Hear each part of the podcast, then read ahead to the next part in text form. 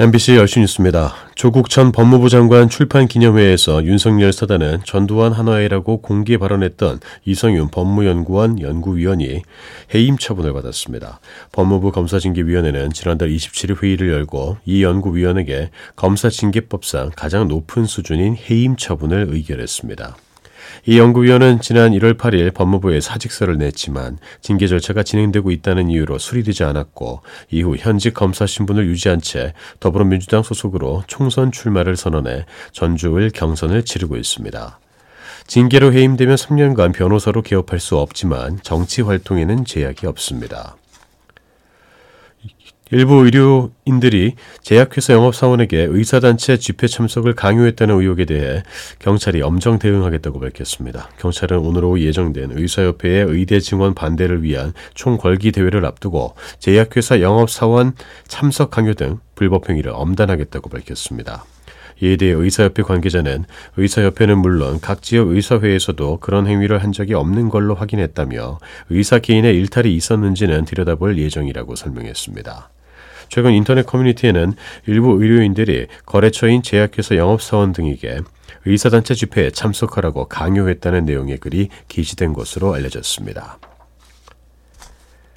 세계 각국의 경제 규모를 고려할 때 지난해 우리나라의 가계 부채가 세계에서 두 번째로 많이 줄어든 것으로 조사를 했습니다. 국제금융협회의 세계 부채 최신 보고서에 따르면 작년 4분기 기준 세계 33개국의 국내 총 생산 대비 가계 부채 비율은 우리나라가 100.1%로 가장 높았지만 감소폭은 전년 대비 마이너스 4.4%포인트로 영국에 이어 두 번째로 많이 줄어들었습니다. 코로나19와 저금리를 거치면서 빠르게 불어난 가계 부채 거품이 고금리와 대출 규제의 영향으로 빠르게 꺼지고 있다는 분석이 나옵니다. 부동산 경기 침체로 지난해 전국 건설 수주가 크게 감소한 것으로 나타났습니다. 한국건설산업연구원이 발간한 2023년 지역별 건설 수주 분석 보고서에 따르면 지난해 건설 수주는 전년 대비 19.1% 감소했습니다. 특히 수도권 건설 수준은 같은 기간 21.6% 줄어들어 하락폭이 더 컸습니다.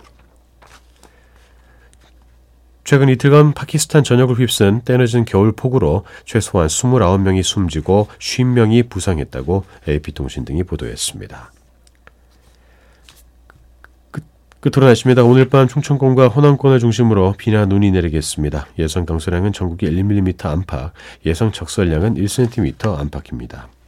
월요일 내일 아침 최저 기온은 영하 8도에서 영상 4도의 분포로 오늘보다 다소 낮아지겠고 낮 최고 기온은 5도에서 14도로 오늘과 비슷하거나 조금 높겠습니다. 서울 지금 현재 기온은 3.2도입니다. 서인이었습니다. MBC 열신 뉴스를 마칩니다.